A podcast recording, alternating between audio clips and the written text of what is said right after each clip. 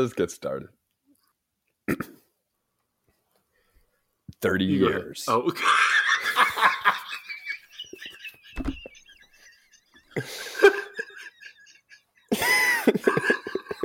All right, I'm going. Okay. good. Yeah. Can you hear a baby in the background right there? No, I thought I heard you drinking something though. You did. You did. All right, here we go. It's kind of sensual.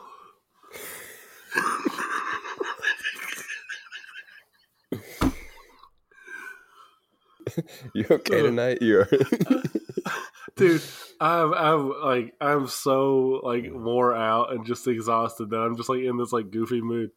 All right. you. All right, here we go. Yeah. 30 years after the original attack, out of the magma, a terror arises. It's the return of Godzilla.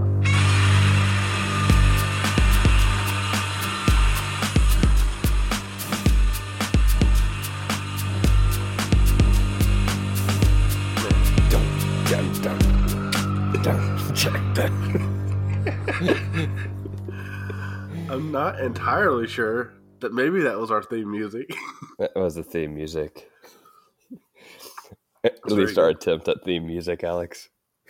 Uh, yeah, yeah. Uh, anyway, so hey, everybody, welcome back to Monsters vs. Men, where we're trying our best to stay alive.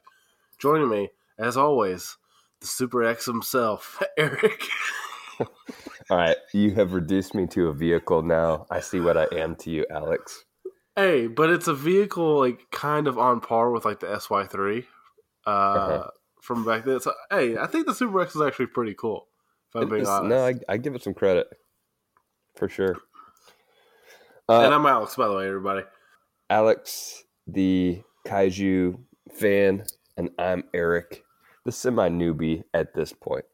I don't think you are anymore. I mean, you're new to the Heisei era, I guess, but I am. Man, this We're- is this is new territory for us this week. yeah, yeah, we're 15 down. Infinity to go, Alex.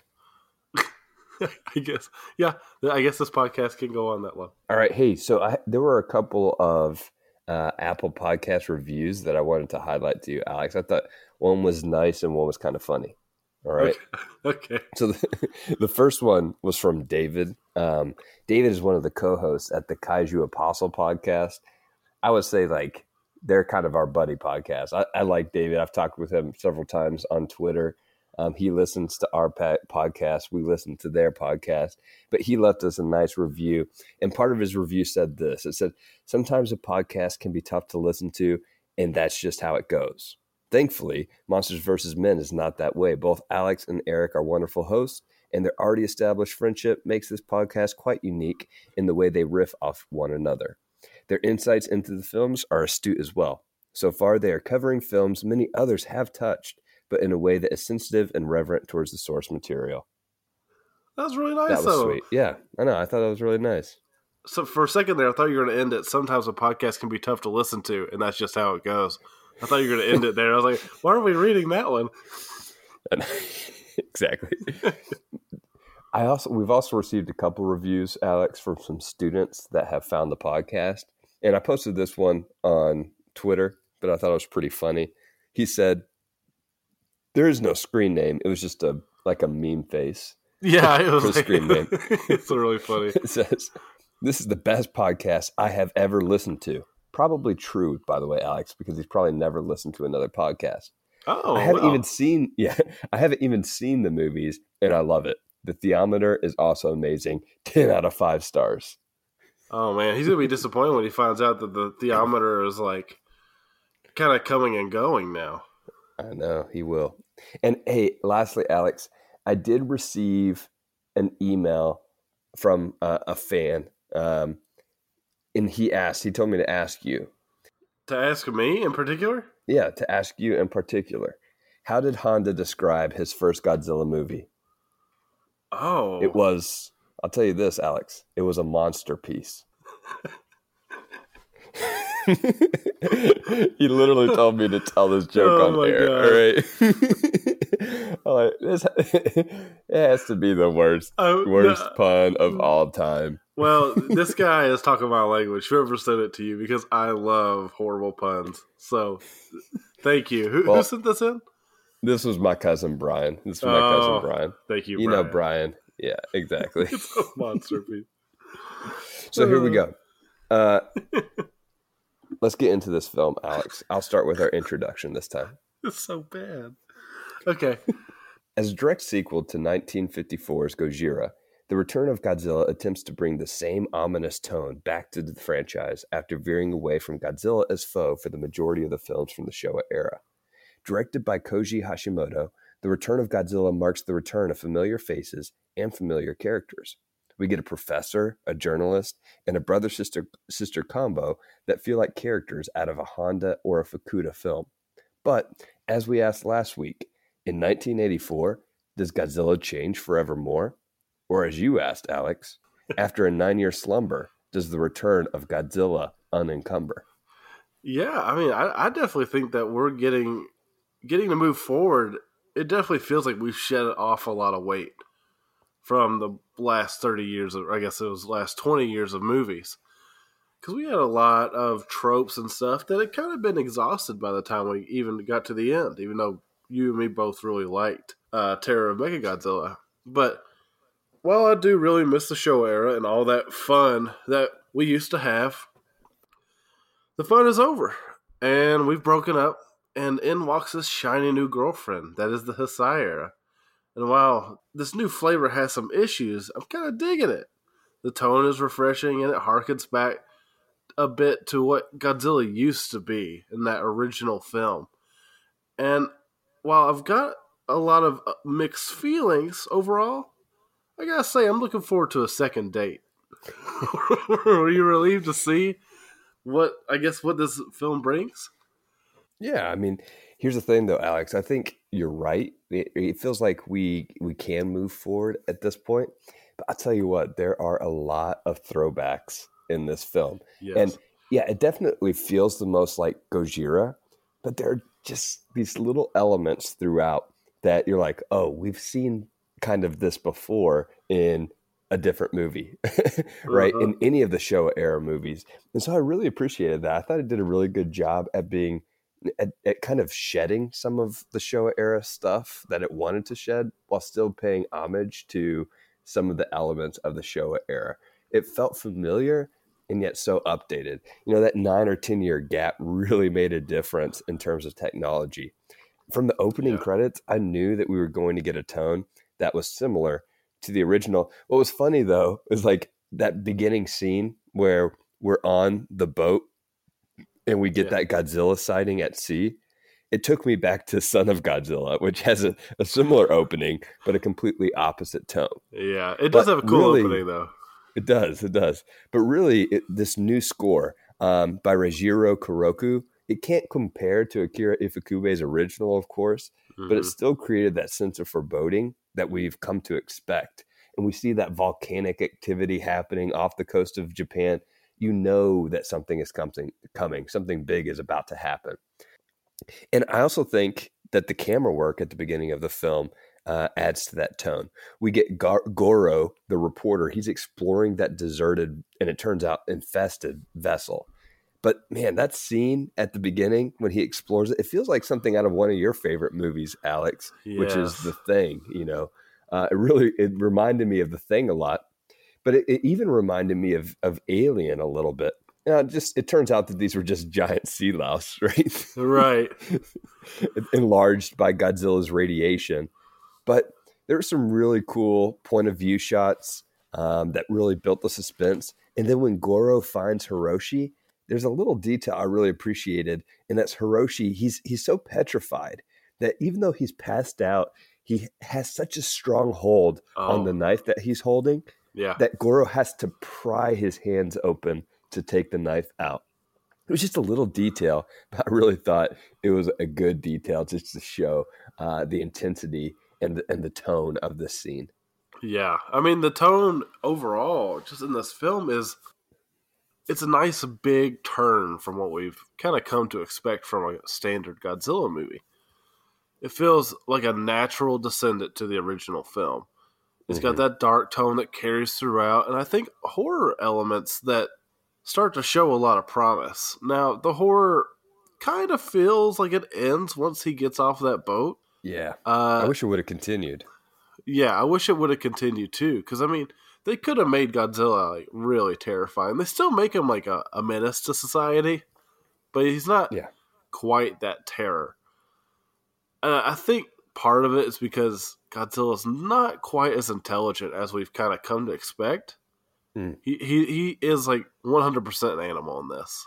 And I kind of miss the intelligence. I like the fact that he's like this unstoppable thing of nature and he like he wipes out an entire army with one atomic breath, which is an awesome scene by the way. You you see him going on to uh, coming up from the shore and he wipes out that entire army and in a flash it just shows like a completely destroyed area hmm and it's like I, I like this new Godzilla. Uh, I, I like the feeling. I just I wish he was a, a little more intimidating, Mhm. and I think it's something we might get later on. But that's really my only complaint about this one. That and the puppet Godzilla looks really different from the suit Godzilla, which strangely enough is was a problem in the original Godzilla. There's like a d- real big difference between puppet and the real one hmm there's uh, so many small things that I'm excited to see, and one of them is our boy Goro Maki. He's back at it again, Eric. Yeah, man. No, I thought that was really interesting. Goro Maki, you know, that's such a weird throwback because there's really no continuity here. Um, but it's really interesting that the franchise decides to keep that name at least, Goro Maki, and with the same type of character a reporter. Uh, I thought, was it, did you find any particular reason for that, Alex, uh, in your research? No, I think it's just a throwback, and I think it's a way to kind of show that this is a new timeline. This isn't the same Goro Maki in the previous film. This is a Right. new one, and I guess maybe this is a trend we're going to see is old characters coming back in new ways. Yeah, no, I, I liked it. I thought it was a really cool uh, throwback. But I was also excited to see some familiar faces, Alex. Um, so this is probably a good time to mention a couple. You might remember uh, Yosuke uh, Natsuki as Dr. Makoto Hayashida. That's the biophysicist professor um, who I really like. He's actually Yeah. one of my favorite characters in here. Um, but he was also Detective Shindo in Ghidorah the Three Headed Ah. Monster. I did not. Well, see, I did not recognize Dude, him. I recognized these either. other two, but I did not recognize him. Um, but I like Hayashida as a character. You know, he embodies kind of the professor's mentality from Gojira. Yes. Um, he really does. And when Hiroshi talks about how much he wants revenge on Godzilla, it's you know Professor uh, Hayashida that's whose father and family was killed in like the original attack. Was it his father or was it his family? I, I forget. Yeah, it's like his father. I think it's his parents. or Yeah, something I think like it was. Yeah. Yeah. they were killed in the original attack 30 years later, but he's the one that's taking a step back and he doesn't want revenge because, in a sense, he knows that Godzilla is immortal. Um, and all they can do is send him back to where he came from. Anytime a militaristic solution occurs, he pushes back with a naturalistic solution. And I really Yeah. appreciated that about him. And it's one of the things, too, that uh, I think he recognizes. I would push back on your point a little bit about Godzilla's intelligence. I don't know if I need an intelligent Godzilla. I need a Right. Godzilla that feels like a force. And I think we get that. You know, you're right. Godzilla does feel like an animal here. Godzilla's not doing this out of menace. Well, except for maybe whenever he destroys uh, Super X. I was gonna say, what about uh, yeah, that, and then also the train? Because I mean, he picks it up, Yeah, looks inside, sees people, and tosses it. he does. he does. But, you know, he's searching for food. And that point is kind of reinforced Yeah, a couple different times. Um, but that's the professor. I, I also wanted to um, bring up Yoshibumi Tajima as Hidaka. He was the minister of the environment in the film. He's been in a little bit of everything, man. But I think he's, you might remember him best. I remembered him best from All Monsters Attack. He was the detective. Oh, Um, yeah. Yeah, he's he's been in a little bit of everything. And then there's also Hiroshi Koizumi as Minami. He was the geologist. Um, he was Shoichi all the way back in Godzilla Raids Again. Wow. But then he proceeded to play three different prof- professors in three different Godzilla Showa era films. so there were several throwback actors here uh, that I appreciated. But I'll tell you one of my criticisms of the film, Alex. I enjoyed those throwbacks and I enjoyed these types of characters. But after the first third of the movie, I didn't feel like we got that that character development. Um, one scene in particular that I wasn't just a huge fan of was the helicopter scene, um, where they're trying to do the rescue from the skyscraper. Oh, right. In the It goes on too long. It goes on way too long, and it just seems nonsensical. And there's no real point in it because they only rescue the professor in that scene. it's like, Yeah. what, what is the point here? I, I don't understand. Um, that's, that's a minor complaint. Um, I thought the Godzilla action in general was pretty remarkable. What about you, Alex? Yeah, and to your point, I was thinking the same thing about the helicopter, but then I, I did remember that in an earlier scene they talked about how strong the winds were for some reason. I don't remember why they even talked about it. But maybe the intention was to get everybody, but once the winds were too strong, they weren't able to do it. Uh, There you go. that that's kind of the only thing I can really think of. But as for me, I, I really, I wasn't saying that I didn't like Godzilla being a monster because I do really like him being a monster again. I just I don't like the idea of birds being a solution to defeat Godzilla. right? It's a little odd. Like, does that mean Godzilla gets distracted every time a flock of birds goes by his head? It's, it, Yeah. it's a little. I think it's one of the lamer ways to take care of them I could possibly think of, but it's not the worst. I and I do like that we get the real monster again, and we the last time we saw him was probably I would say Raids again. He was he was still a legit monster back in Raids again. Mhm. And I like that all he wants to do is feed and maybe destroy a little bit. Like I said, he, he tosses that train to the side. And he kind of does a few things he didn't really need to do.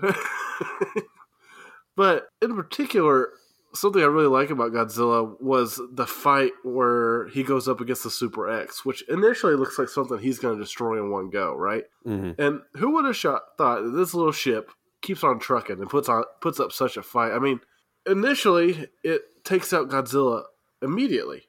Three cadmium rounds right to the mouth. Mhm. And the cadmium rounds they had established is what they use to kind of control nuclear reactors when they are kind of spiraling out of control. Godzilla immediately falls over and they get the W.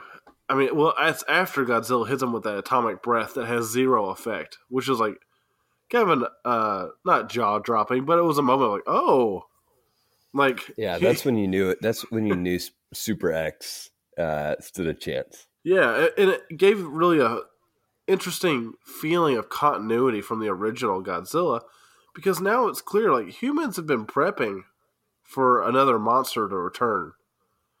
And luckily, the monster that came back was Godzilla, so they were ready for heat shields and everything. What I like about the fight between Godzilla and this little tiny ship is when Godzilla gets back up from that nuclear incident, he, uh, the Super X is like strafing behind a building, Mhm. and Godzilla tries to anticipate where he's going to land and blows a hole through the building to try to hit him, which Mm. goes to show more intelligence than maybe I was trying to I was giving him to begin with.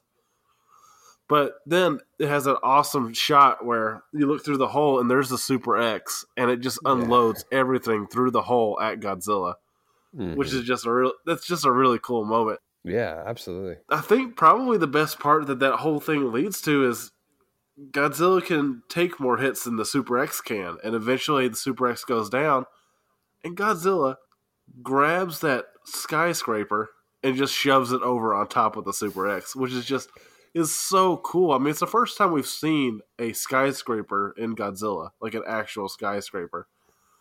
And so it was really cool to see it be used as a weapon. Yeah, no, I I like that. And you mentioned that shot. Um, I, I have to compliment Koji Hashimoto's direction in the film overall.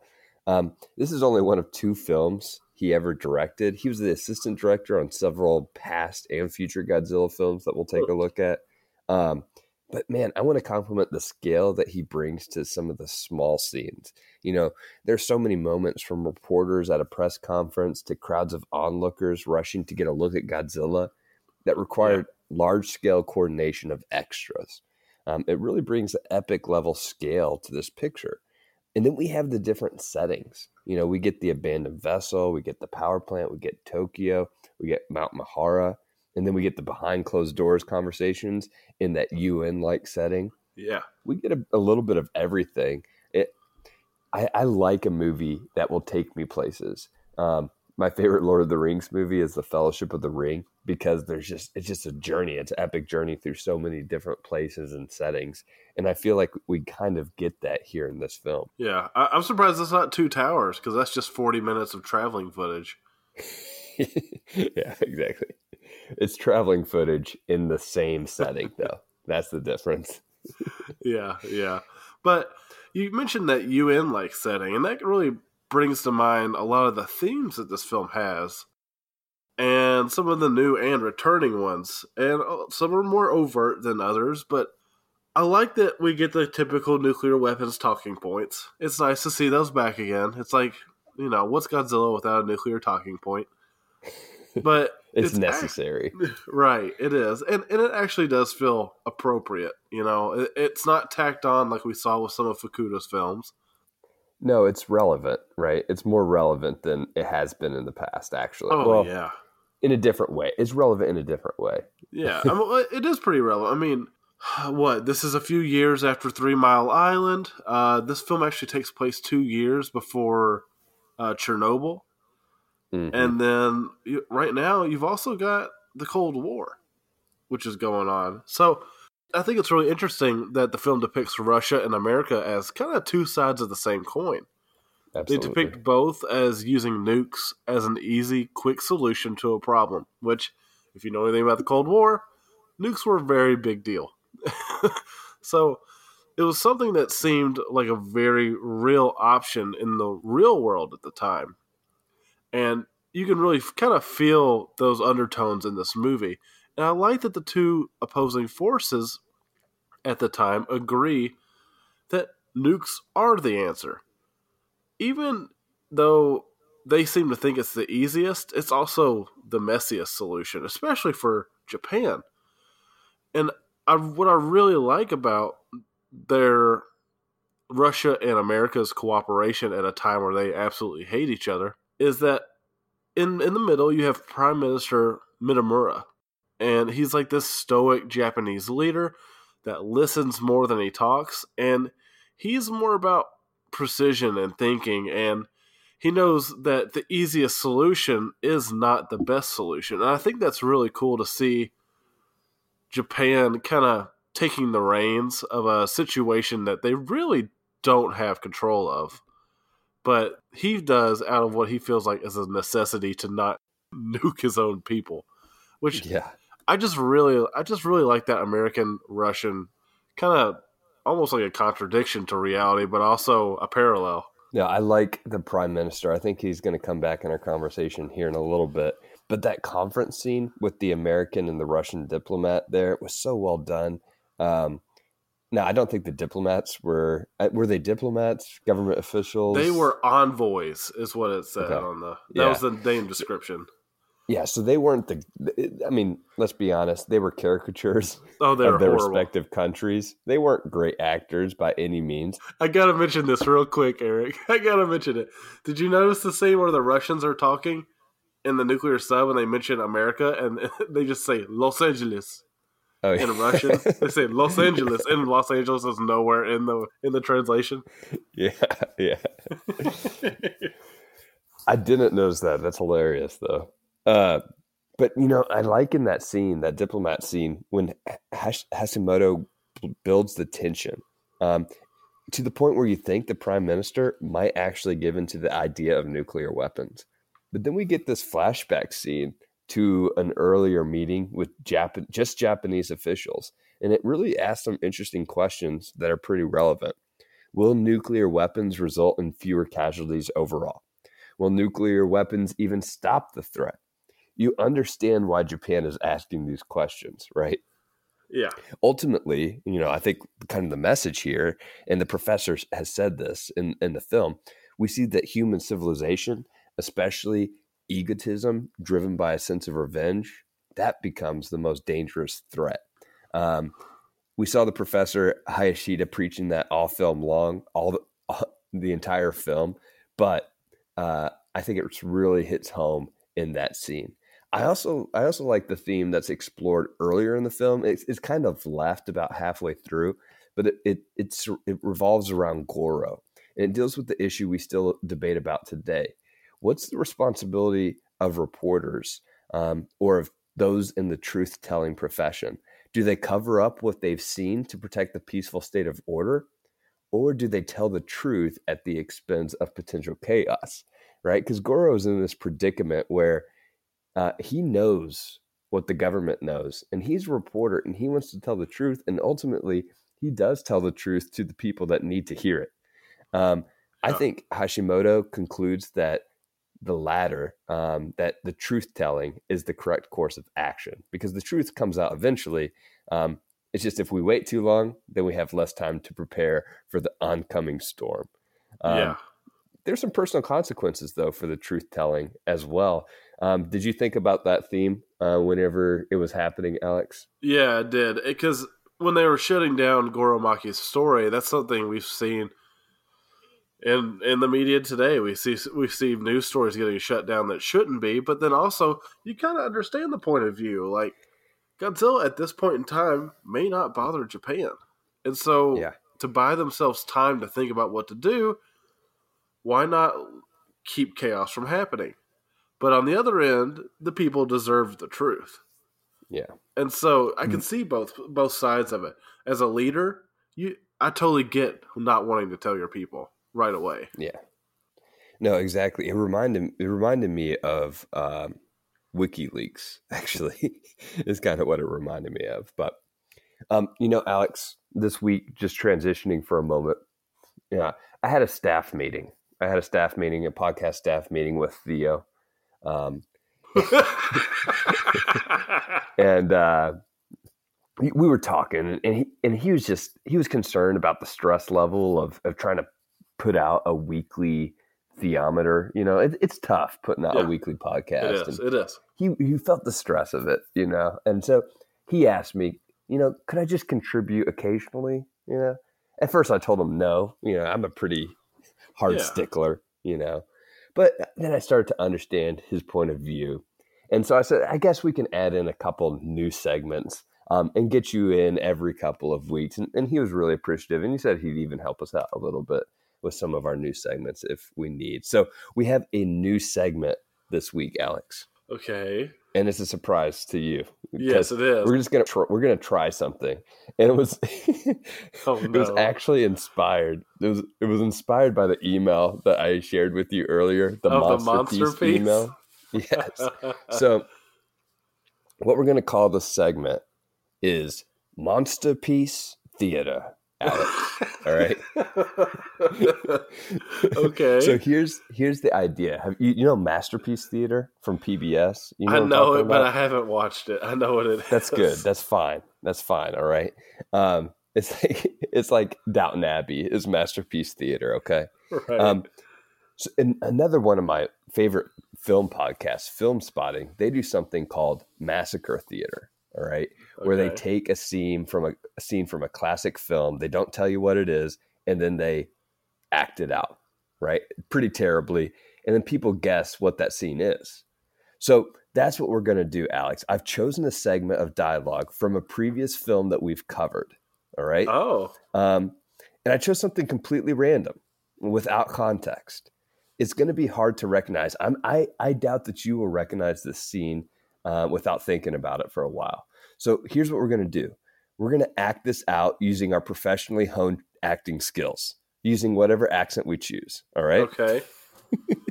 okay. The listener's job, the listener's job is to identify the film and send the correct answer to our email, mvmpod at gmail.com. Okay. And listen, Alex, I'm, we've got a prize. So, oh, so do Theo, we?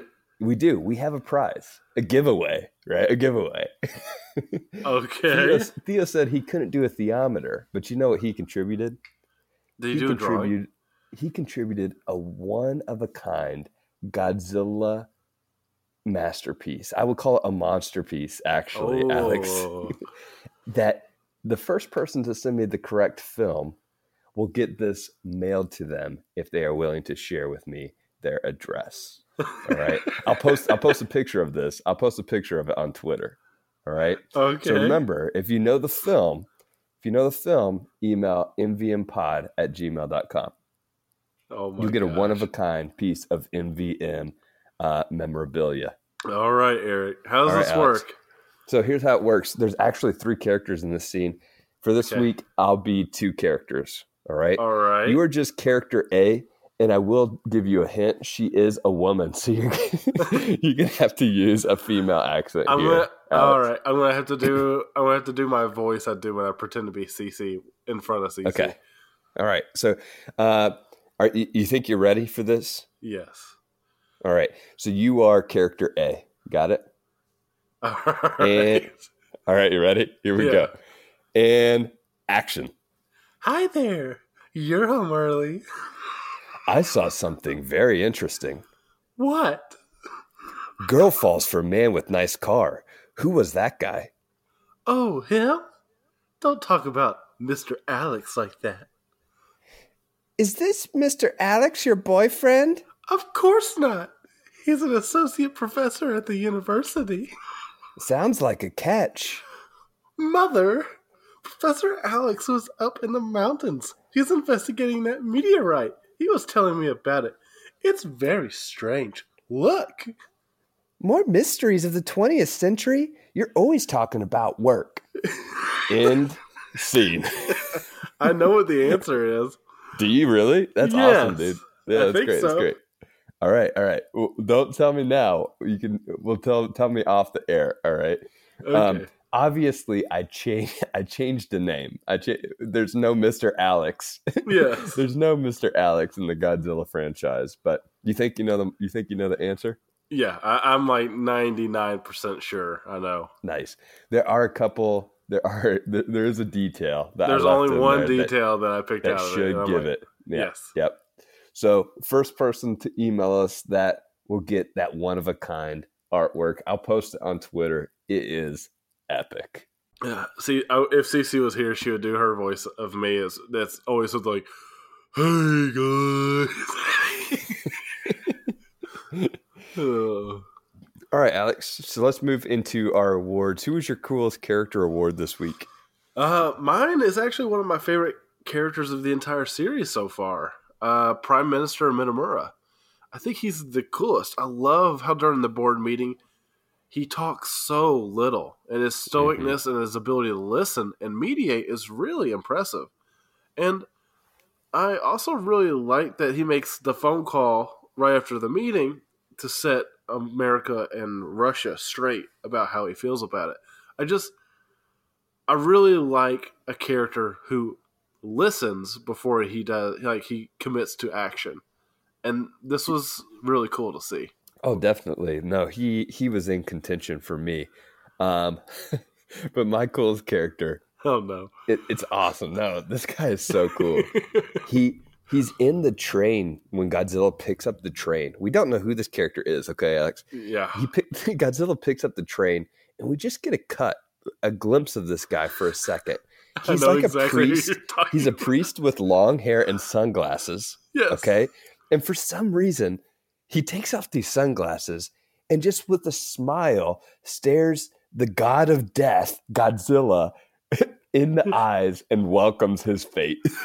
Dude, it's such a weird moment. Oh, it's so weird. And I so love weird. it. Like I really love it. Like think about being at such peace at that moment. Like that you could just take off your sunglasses and smile. yeah, I mean, come on.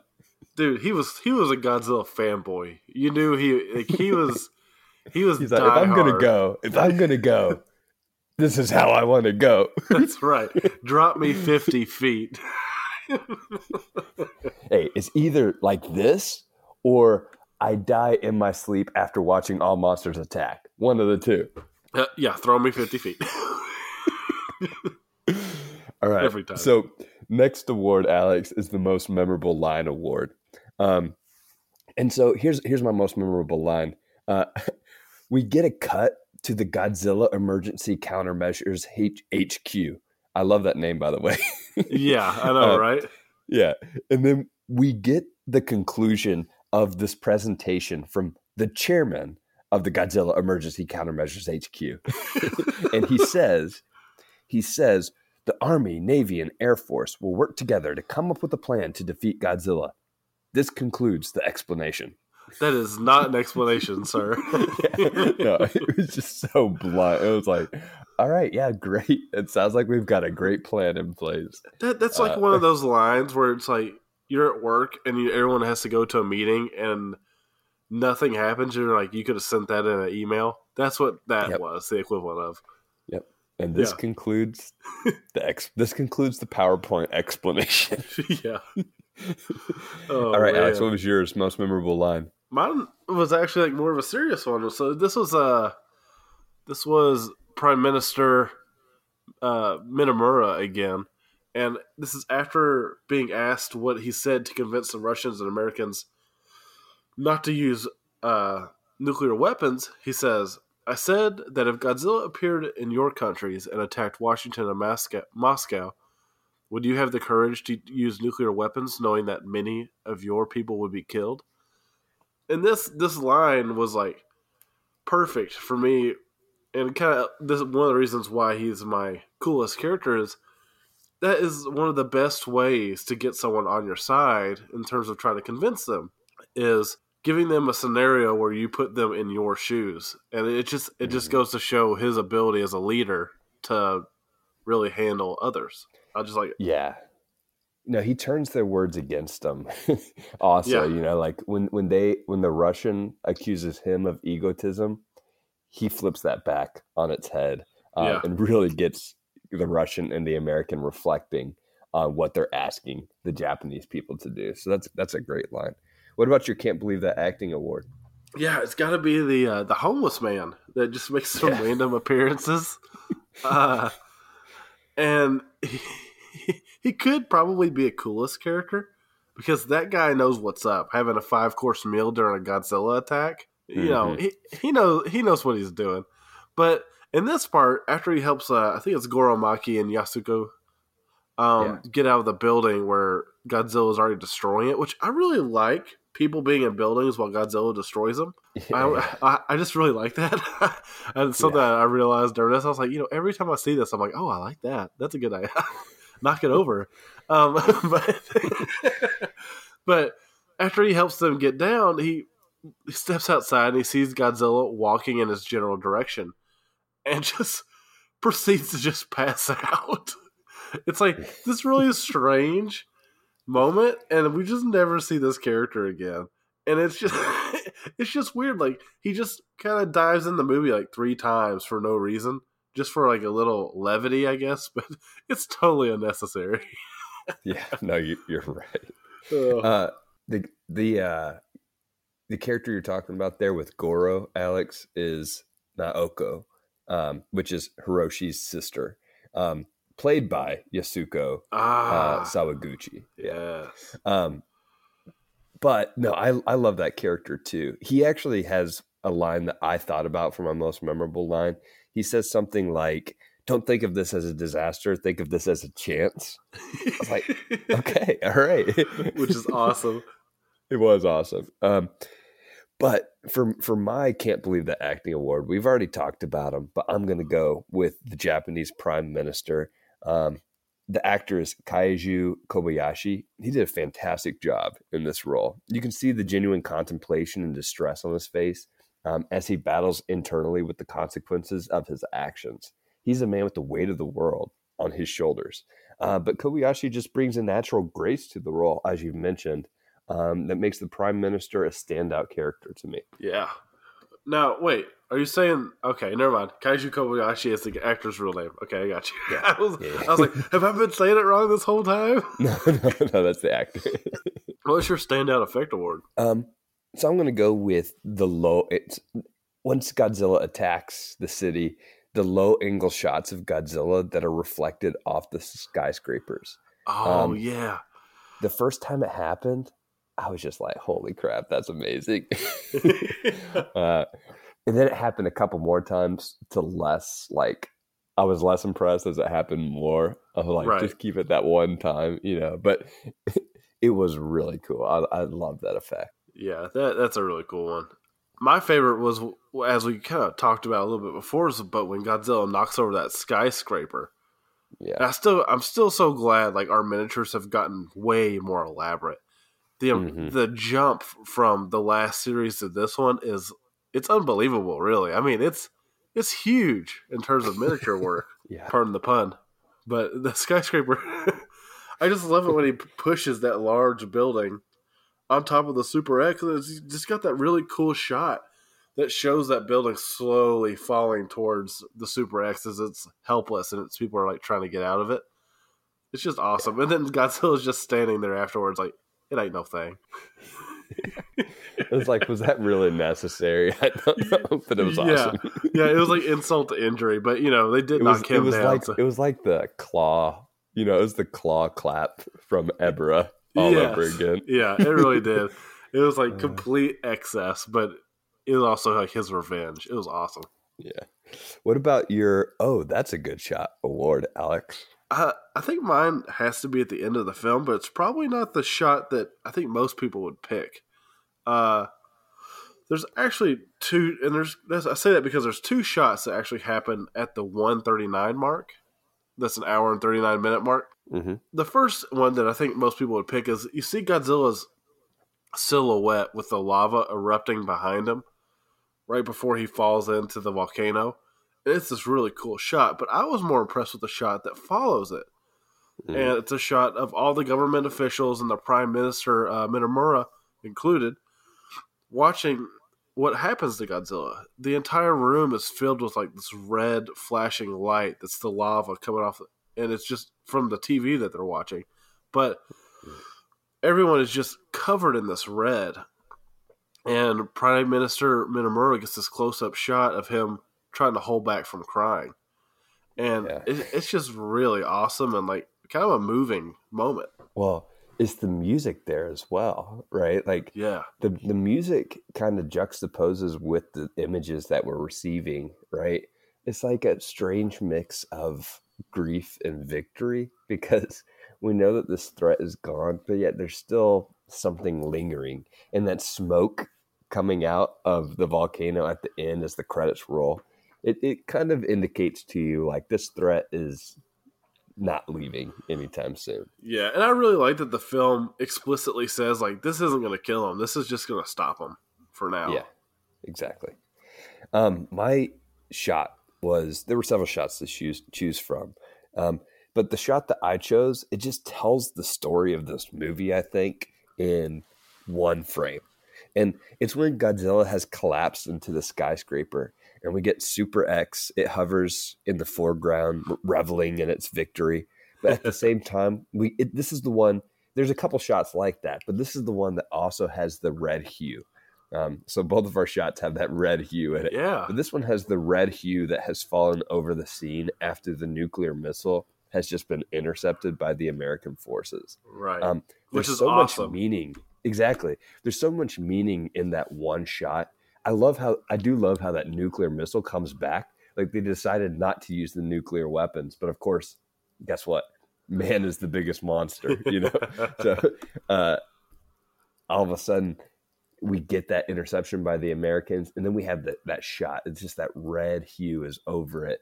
Um, it just tells so so much of the story in one frame, and so I really love that shot. Yeah, and it's like the it's one of the it's the only moment after the ship that kind of gives you like that eerie horror feeling. Mm. Yeah, And yeah, no, that's true. That's good. yeah, I, Um, I really what about it. you? What about your uh, rating, Alex, of this film? And as as we're moving into the Heisei era, I think we're going to start a new list, right, of Heisei ranking, and then an overall list of our Godzilla films. So obviously, this is our first Heisei film, so it's number one right now. It'll be the um, best and worst. Yeah, uh, but what's your rating, and where does it fall uh, on your list? Uh, yeah. So for me, there's a lot to like about the film. I like the initial moments where everything has that horror tinge to it. I like the new design of Godzilla. It's still a little. It still feels like it has got one foot back in the Showa era and one foot towards modernity. But I guess a teaser for next week. We go into modernity next week, and I'm excited because it is the classic Godzilla look. But that aside, some of the effects are almost worse than the Showa era in terms of we get the puppets and the animatronic arms, where it just sometimes looks like it is a robot. It doesn't have that natural feeling, but overall, I really like Godzilla in this. And then I really like it when humans are involved in the fight back. Like the Super X is really cool. I like what Super X represents. It represents this preparation of humanity for a force that they know might one day come back. I'm still not clear if they know that the original Godzilla died or not.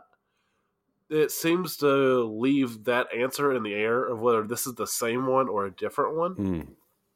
I I can't to really ask about tell. that. Yeah. I do gonna know ask. because I know what comes up in the in this series that Mhm. the other one did die, but it's not clear when I'm watching In this, this one. one. Yeah. Yeah, and I, I love that awesome '80s soundtrack.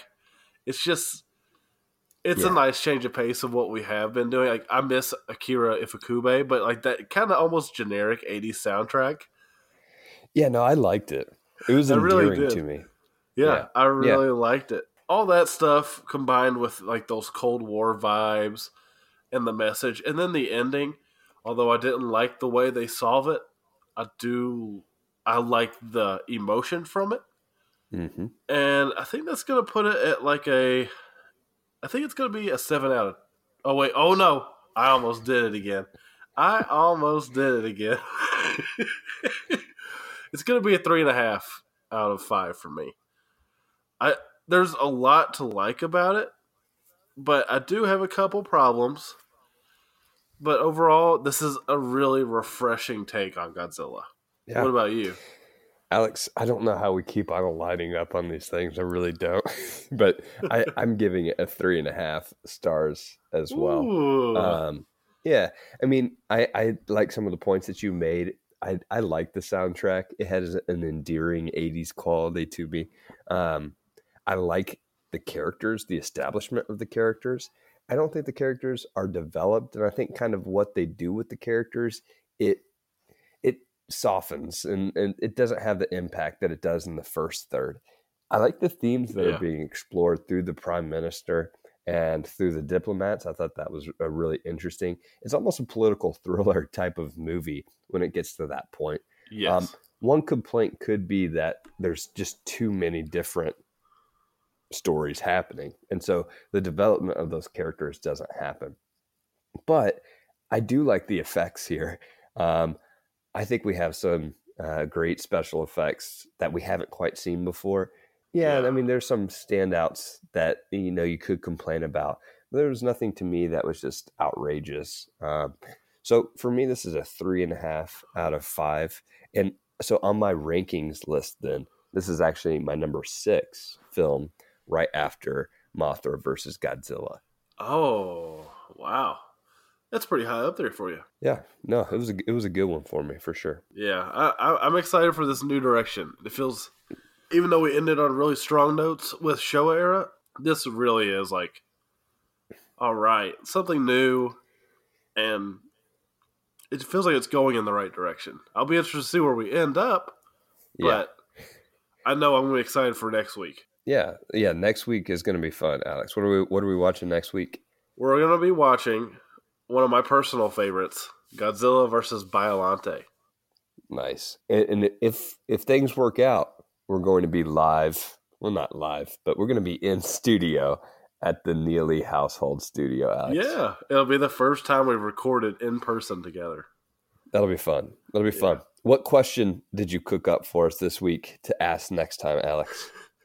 I went with when Godzilla meets Biolante, do things get Violante?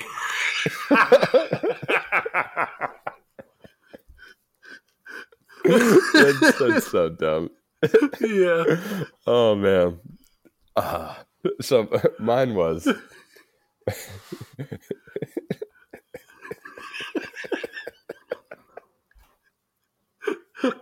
uh, uh, right. Mine was when Godzilla. I can't even talk. When Godzilla battles a plant thing, does the series remain on an upswing? Oh, that was good. That was good. I didn't know you knew that God's or Biolante was a plant thing, so I'm already I had impressed. I, well, I heard that, that someone talked about it on Twitter how Godzilla versus Biolante was basically just Godzilla fighting a giant plant. So yeah, Biolante is uh, part Godzilla, part plant, and I don't know if the other one. Uh, anyway, so next week. no spoilers. All right. Um, so I think we can. Where can we watch this film, Alex? All right. This one's actually pretty easy to buy if you're looking to buy it. Uh, it, it doesn't run real high, which is unlike a lot of the other movies, and especially this last movie. But if you're looking to stream Godzilla vs. Biolante, you may not have a whole lot of options. The best place to watch it is. Oh, it's not available anywhere. so it's a hard one to get a hold of. This one, I think I said this last week, but it is true this week. This is the last hard one to get a hold of. Uh, it is cheap to buy. I think you can buy it for like six bucks, and I really recommend it. And Biolante, I will say I'm a little biased because I this was the only '80s one I had growing up, and Biolante is by far my favorite monster, Nice. other than Godzilla. So Nice. I'm excited. We'll have to see. Maybe I'll hate it, and we'll have a battle royale. I'll just cut you out of the podcast. Uh, as always, you can uh, follow us on Twitter at MVM underscore pod. On Letterboxd, we're at Al Cornett and at Mr. Eric Neely. And you can always email us, mvmpod at gmail.com. Until next week, Alex. Try, Try to, to stay, stay alive. Alive. That was our best idea. Peace out, everybody. See ya.